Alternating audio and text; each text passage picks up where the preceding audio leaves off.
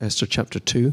502, thank you very much. Later, when King Xerxes' fury had subsided, he remembered Vashti and what she had done and what he had decreed about her. Then the king's personal attendants proposed, Let a search be made for beautiful young virgins for the king let the king appoint commissioners in every province of his realm to bring all these beautiful young women into the harem at the citadel of Susa. Let them be placed under the care of Hegai, the king's eunuch, who is in charge of the women, and let beauty treatments be given to them.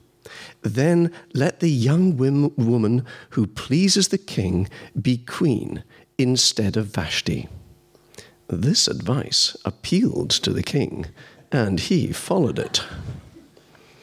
Now, there was in the citadel of Susa a Jew of the tribe of Benjamin named Mordecai, son of Jair, the son of Shimei, the son of Kish, who had been carried into exile from Jerusalem by Nebuchadnezzar, king of Babylon, along with those taken captive with Jehoiakim, king of Judah.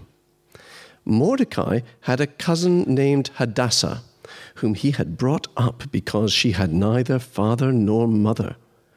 This young woman, who was also known as Esther, had a lovely figure and was beautiful. Mordecai had taken her as his own daughter when her father and mother died. When the king's order and edict had been proclaimed, many young women were brought to the citadel of Susa and put under the care of Hegai. Esther also was taken to the king's palace and entrusted to Hegai, who had charge of the harem. She pleased him and won his favor. Immediately, he provided her with beauty treatments and special food. He assigned her to her seven female attendants selected from the king's palace and moved her and her attendants into the best place in the harem. Esther had not revealed her nationality and family background because Mordecai had forbidden her to do so. Every day he walked to and fro near the courtyard of the harem to find out how Esther was and what was happening to her. Before a young woman's turn came to go into King Xerxes, she had to complete 12 months of beauty treatments prescribed for the women six months with oil of myrrh, and six with perfumes and cosmetics. And this is how she would go to the king. Anything she wanted was given to her to take with her from the harem to the king's palace. In the evening, she would go there, and in the morning return to another part of the harem to the care of Shaashgaz, the king's eunuch who was in charge of the concubines. She would not return to the king unless he was pleased with her and summoned her by name. When the turn came for Esther, the young woman Mordecai had adopted, the daughter of his uncle Abihail, to go to the king, she asked for nothing other than what Hegai, the king's eunuch who was in charge of the harem, suggested. And Esther won the favor of everyone who saw her. She was taken to King Xerxes in the royal residence in the tenth month, the month of Tebeth, in the seventh year of his reign. Now the king was attracted to Esther more than to any of the other women, and she won his favor and approval more than any of the other virgins. So he set a royal crown on her head and made her queen instead of Vashti. And the king gave a great banquet, Esther's banquet, for all his nobles and officials. He proclaimed a holiday throughout the provinces and distributed gifts with royal liberality. When the virgins were assembled a second time, Mordecai was sitting at the king's gate, but Esther had kept secret her family background and nationality just as Mordecai had told her to do, for she continued to follow Mordecai's instructions as she had done when he was bringing her up. During the time Mordecai was sitting at the king's gate, Bigthana and Teresh, two of the king's officers who guarded the doorway, became angry and conspired to assassinate King Xerxes. But Mordecai found out about the plot and told Queen Esther, who in turn reported it to the king, giving credit to Mordecai. And when the report was investigated and found to be true, the two officials were impaled on poles. All this was recorded in the book of the Annals in the presence of the king. And thanks, Alistair, and thanks, Sam and the band, for leading us. And good evening, everybody. Great to be sharing a few thoughts from Esther with you. If you're visiting, let me introduce myself. I'm Ken Benjamin. I'm one of the ministers here, but I'm away half of the time at the moment. So, uh, just a little summary. I was away last weekend with Sue and for eight or nine days or so, uh, serving churches beyond our church, our, our denomination, and um, also uh, a little bit wider as well. So we were doing a conference for centres like CYE, the Activity Centre, all the different retreat centres and conference centres and activity centres who are Christian meet together, and we did a conference for them. Great to do that. We were keen to do that because we believe in what they do, and we also believe in and want to pray for good outcomes for the staff and volunteers of places like that at the end of it. So it was good to do that. And then we did something around churches around Northampton in the kind of old shoe building area of factories, all that sort of area of Northampton. Uh, good to be there. And then we were doing a couple of seminars at a conference called Fresh Streams, which is a Baptist conference for about 400 leaders with a kind of emphasis on word and spirit uh, together, a bit like new wine, if you're familiar with that, but kind of for, for Baptist leaders. So it was great to do all of that. Thank you if you've been praying. If you haven't been praying, don't worry, other people were, and we were blessed. And it's good to be here now. And it's so as I was saying, I can't tell you how much I was looking forward to sharing with Esther. Literally can't tell you. We had no microphone to do it with. But thanks, guys, for getting us back on track um, with that. I've always loved the book of Esther for a number of reasons, not least because it stars two people from the family of Benjamin. I've always liked that. Mordecai and Esther are both Benjamins. I've also always, and I've shared this before, I think in a morning service, uh, historically misunderstood the, the, book of Esther, but it made sense to me. So as a teenager, I remember thinking, I was already a believer, I'm, to, I'm just going to read through the Bible. I don't need a commentary. I'm just going to read through. So I remember making my way through Genesis, Exodus, Leviticus, Numbers, and so on. I remember Chronicles being quite a hard slog. And then when you get to the book of Esther, I quite liked the fact that there's um, a couple of Benjamins starring in it. That's good. And I remember by the time you get to chapter five, misunderstanding something, but it made sense to me at the time. So I'm a teenager reading chapter five, and it says, The king couldn't sleep so he asked for the book of Chronicles to be read to him. And I remember thinking, yep, I get that, that I understand that. I haven't understood everything I've read so far, but I understand that. And I've since learnt that I wasn't understanding it, that, it, that Chronicles just means the accounts of the kings. This is a king in Persia, so it's not our chronicles in the Bible. It's an account of the kings of Persia, and it's an account of his kings, inc- including the events that happened in chapter 2, actually. But I didn't know that at the time, and misunderstanding it, it made sense to me.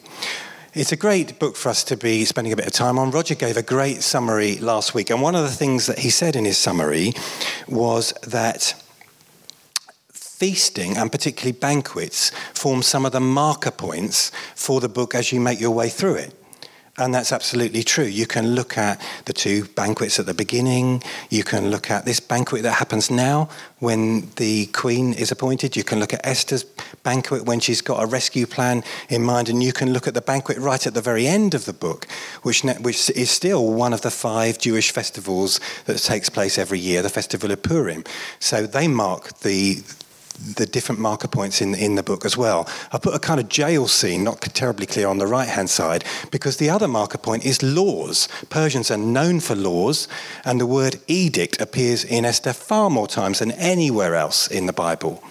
And it's all about making laws. So there are laws that women must obey their husbands in chapter one. There's a law that all the beautiful women must be presented to the king. There's a law threatening God's people that happens. Then there's a law ultimately rescuing God's people. And then there's a law that God's people can um, worship freely. And then, and so on and so on. So look out for those as we make our way through it. They also provide really helpful marker points, deliberate marker points, I think, to help us navigate our way through it. In chapter two, then, what you've got is a queen is appointed there's a great banquet feasting that, of course, and to celebrate that, Esther's feast. And along the way, a plot to kill the king is foiled. Uh, but the thing that really interests me, I think, is that within it all is this long game timing for God's plan and for God's plan to play out. God, who doesn't get any specific mention in the book of Esther, as Roger said, is nevertheless in charge and is arranging things in such a way that people at the time wouldn't understand them until afterwards. Such a way that at the end, people will be in the right place at the right time. And of course, God still does that today. He arranges things in such a way that we're in the right place at the right time. And so often we don't know why until the time comes up. I was thinking about cricket to illustrate this. I don't know if anyone is as old or older than me and can name who this is?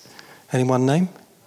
Malcolm Marshall. Absolutely. Now, in the late 70s and 80s, the West Indies were the threatening team. They had always had four really fast bowlers. And the most famous of all of them, I think, was Malcolm Marshall at the time. He was super threatening at a time when people didn't have helmets.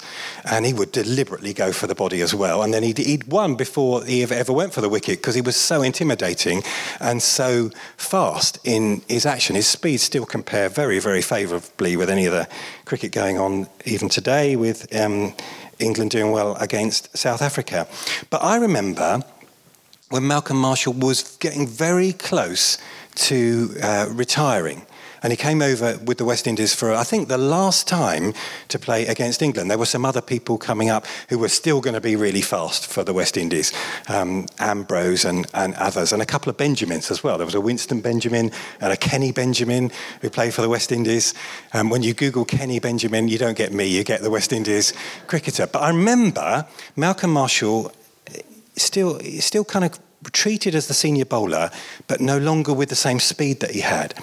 And I remember him taking ages in this test match to set the field. And the captain would set the field, and then Malcolm Marshall would move a fielder from like here to like here. And he would do that with each of the field before he would bowl. He would do it several times in an over, and it was test taking forever. And the commentators would comment, What's the point of a fielder being there to there. You know, he cannot be that accurate. And then, of course, the inevitable happens, and Malcolm Marshall bowls this ball that doesn't have the pace of his earlier years, and the ball flies in the air and lands straight into the hands without needing to move of one of the fielders he's moved. You know, not from there to there, and it falls perfectly. And you're left with the question did he do that from knowledge? Was it just all of those years? Was he able to kind of bowl a ball knowing that player, knowing this pitch, knowing that the field, that it wasn't going to be as fast as it was, but he might land there, not there? I think there's a fair chance he did know that. But even if that was luck, and it didn't look like it to me, even if that was luck, that isn't what God does. God arranges us in such a way that we're in the right place at the right time, even when we don't know it. And it's not coincidence, it's knowledge. I'm convinced that God does that for us in a whole variety of different ways. That becomes key as you look through the book of Esther. So, in chapter 2, according to divine providence, I'm going to say Esther was chosen to be the queen in the, in the place of Queen Vashti that Roger mentioned last week, the previous queen.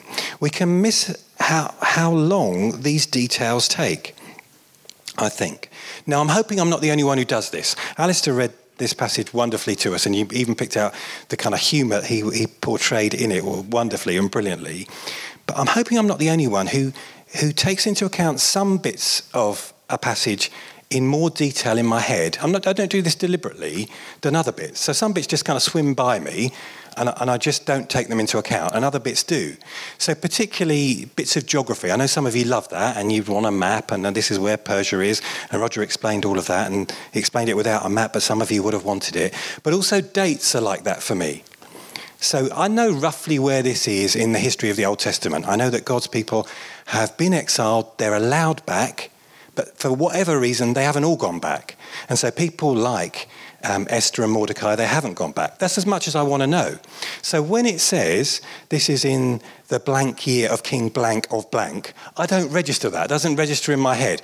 Now, if you do, then you will have noticed something that I haven't noticed all these years reading that, which is that it takes just a very long time from Vashti to be deposed to Esther to get her position, you see. So back in chapter 1, it says, in my head, in the blank year of King Blank of Blank, but actually in verse 1, chapter 1 and verse 3, it says, And in the third year of his reign, he gave a banquet for all his nobles and officials. The military leaders of Persia, the princes and the no- nobles and the provinces were present. That's when it all goes wrong for the previous queen. And then, chapter 2 and verse 16, Alistair read this, this Jewish girl, Esther, who was made queen in chapter 2. In the seventh year of the king's reign, she was taken to King Xerxes in the royal residence in the tenth month, the month of Tebeth, in the seventh year of his reign. So, like, there's, three and a half, four years. We know it can take a year for the whole kind of beauty pageant contest thing to take place. But there's three and a half years between chapter one and chapter two. And I lose that in the fact that it just says later at the start of chapter two. And I just think that's a little bit later. And it all progresses quite quickly. Obviously not. You look this up in history. Roger mentioned this as well last, last week. A history outside of the Bible. And it looks very possible that the king of Persia is involved in a war in between that doesn't go well for him. Hence, he can't be in a position to be thinking, oh, I'd quite like to do a beauty contest now for who could be my next queen. He's busy in a battle with the Greeks.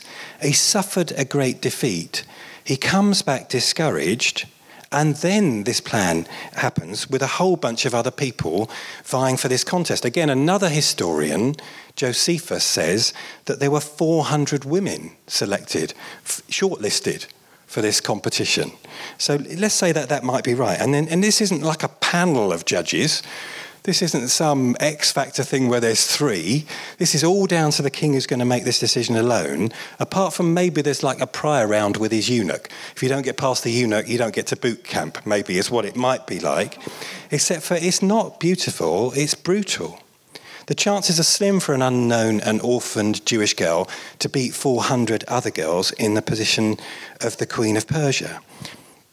Now, if we accept that what's going to happen is Esther is absolutely going to be in the right place at the right time, my question is would that have happened three years earlier? Now, we simply don't know, but I think there's a fair chance it wouldn't have been. We know that people who are likely to be picked for this sort of thing are going to be really young. To be picked for this beautiful, you know, untouched bride, as, as they would see it, for the king.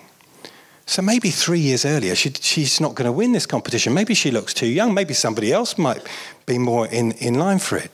But God has all of these things in plan and puts things in the right place at the right time. And Mordecai, too, he then, because he's at the gate, because it's three years later, witnesses this thing that saves the king's life.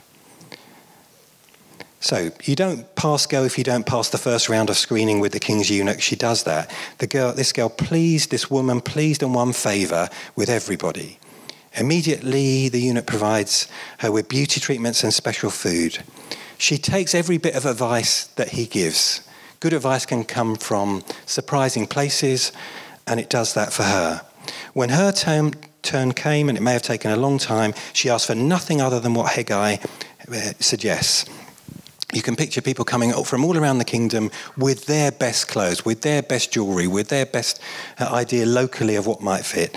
Um, and, and this person, Hegai, knows what the king likes, and she takes his advice. The way she holds herself and conducts herself pleases people. She's not just beautiful in look, she's beautiful in character. And now the king is attracted to her more than any other woman and she won his favour and approval more than any of the others. so he sets a royal crown on her head and makes her queen instead of Vashti. So she becomes queen, and that becomes important and significant. And she's in that role before there's any threat to God's people in terms of a threat of annihilation. But there must all, almost certainly still be some latent disregard, downplaying of the Jewish people for Mordecai to say, don't say who you're from, don't say your family background. So she doesn't do that. The next image we have is one of a city gate. And a city gate is a gathering place, it's a place where people meet and have all sorts of discussions. Mordecai, who hasn't given away who he is, and Esther hasn't given away who he is, is one of the people. There'll be lots having trading and discussions at the city gate. And Mordecai is there. And he hears a conspiracy to kill the king. He reported it to Esther, who in turn reports it to her husband um, in the name of her cousin which is what Mordecai is, a kind of older cousin who brings her up as, as, he, as though he's the parent because she's orphaned. And when investigation is made and found to be true, the two men were executed. And the relevance of these things is not yet known. But here's the thing then, you see, there's, there's like field placement, like a cricketer would do for the right things to come there's the idea that you don't need to know the plan just yet to do the right thing in front of you.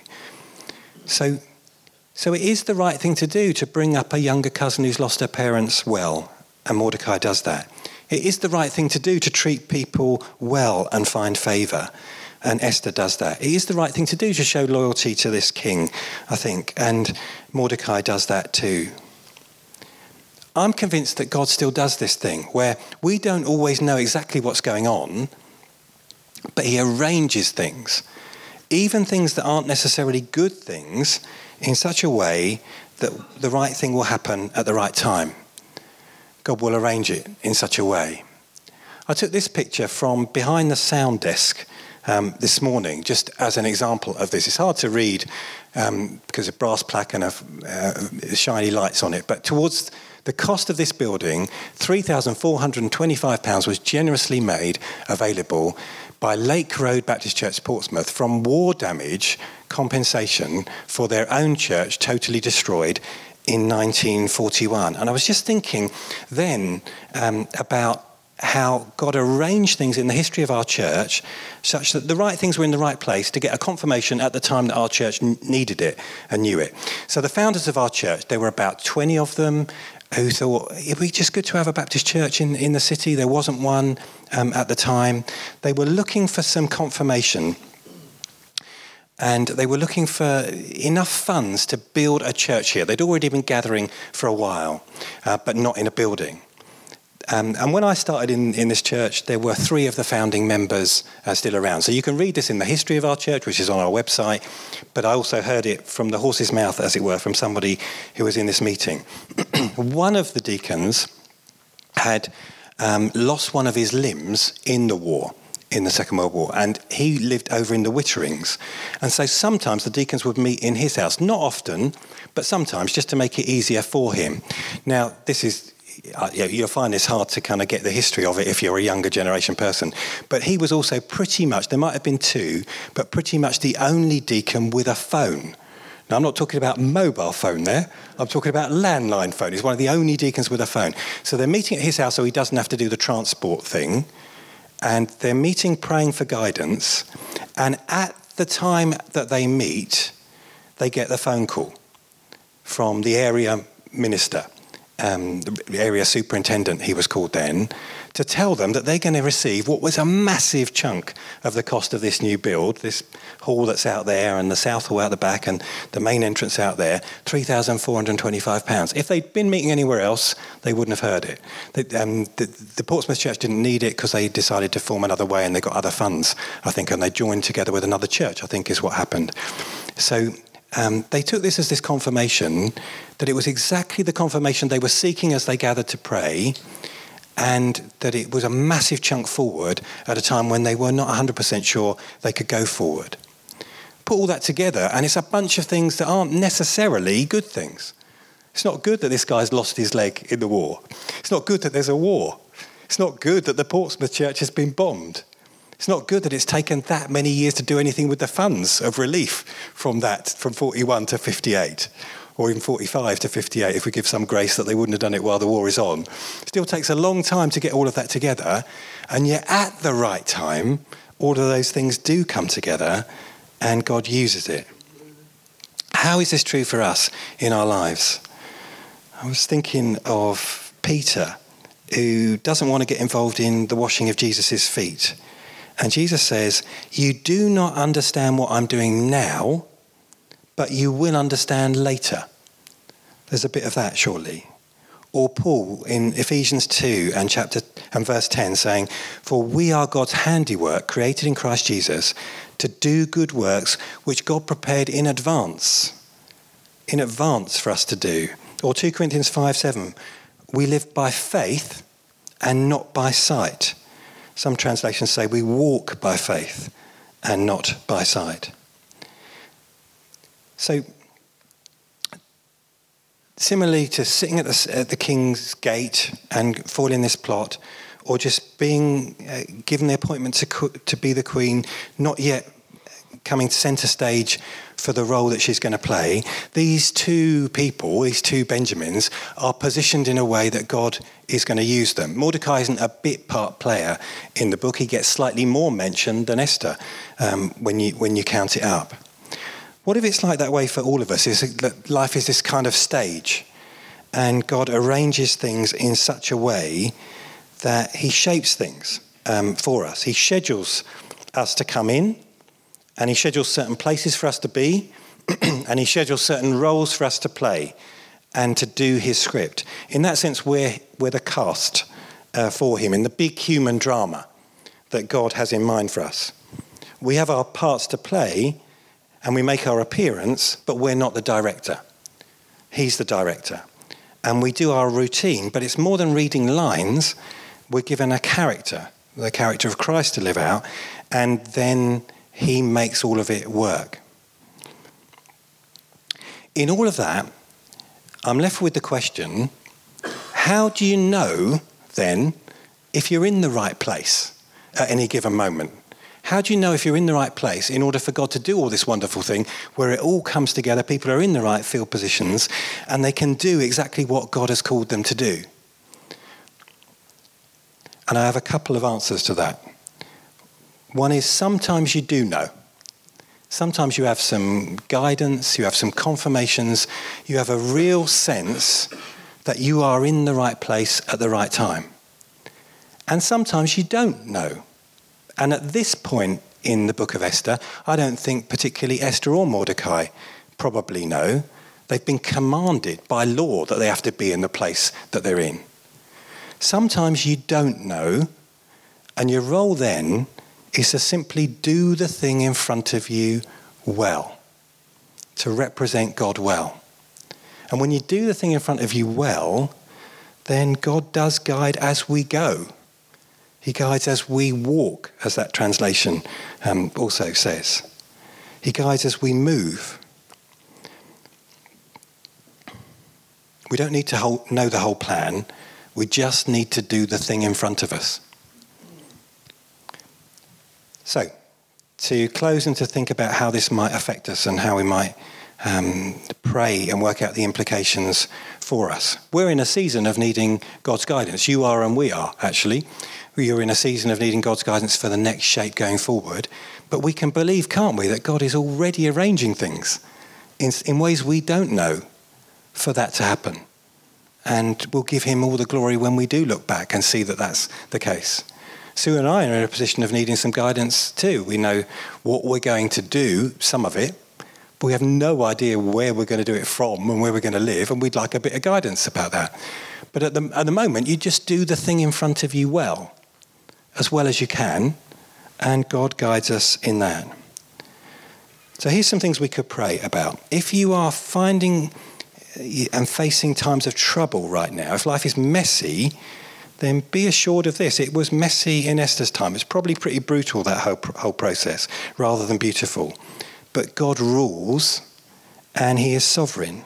So there's an assurance to be had in this there's also a commitment thing to be had. God is at work in our lives and in our situations. He watches over us and He's working with us. So we can commit our situations to Him. because He's in control. And there's also simply that last point that wherever we are right now, we are where we are. He'll guide us as we go, but He guides us as we move, I think, more than when we just sit still. So for today and for tomorrow, we can pray about doing the thing in front of us well. Invite the band back, and uh, we're going to sing, and then Andy's going to lead us in praying through some of those things.